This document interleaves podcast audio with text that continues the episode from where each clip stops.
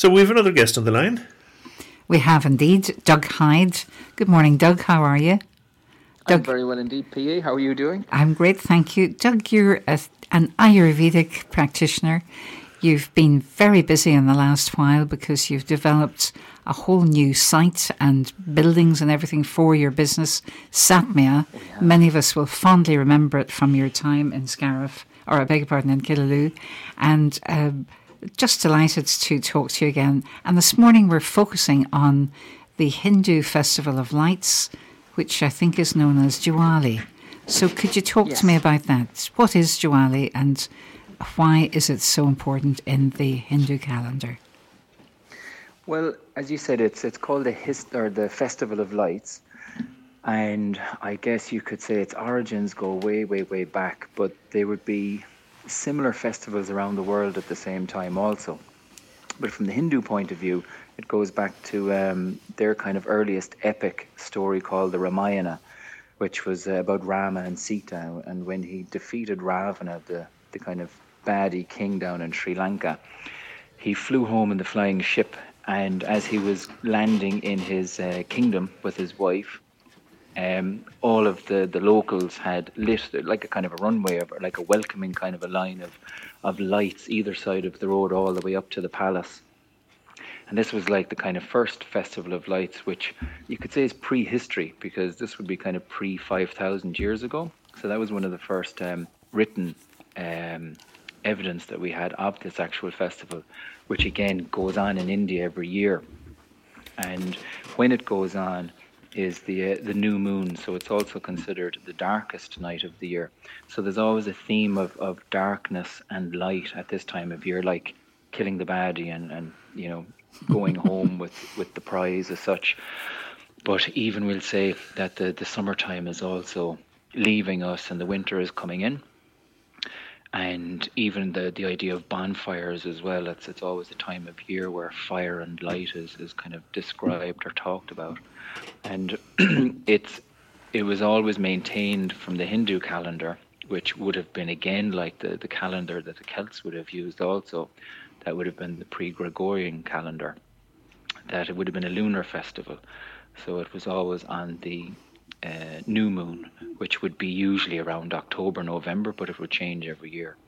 And this would have been the traditional Samhain festival as well, which again would have been a lunar based um, festival. So it would have been very, very similar in many of the ways. And the, the magical aspect of this festival, then, too, is that not just is it the darkest night of the year, but it's also considered the night where the veil between, we'll say, the physical world and the spirit world is at its thinnest.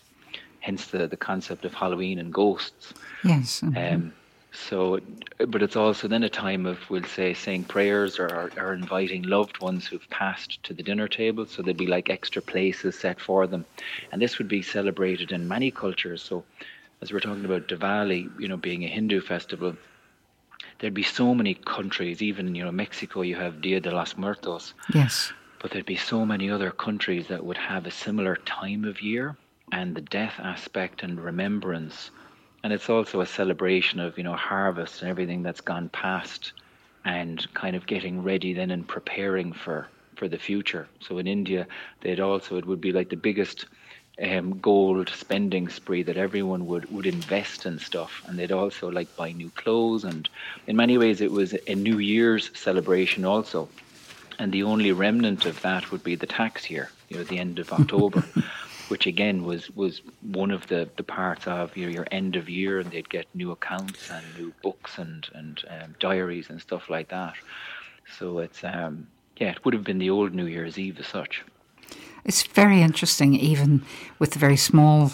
Uh, number of interviews that we're doing this morning, it's so interesting to see the links between you know the different traditions and how really it's they're almost like mirrors of each other, and we'll see that even more, I think, in relation to the final one that we're going to do, which is about the Jewish festival of Hanukkah. Um, yes. And so that was the idea, Doug. So you've given us a very interesting description of the hows and whys, if you like, of Diwali this morning. I certainly remember the beautiful Festival of Lights that we had for a couple of years when you were in yeah. Satmie and Killaloe. It was so lovely to see the little lanterns flying up into the sky in flames and then floating along the river a little bit. It was, a wonderful memory to have. Uh, we miss you from many points of view, and that's one of them.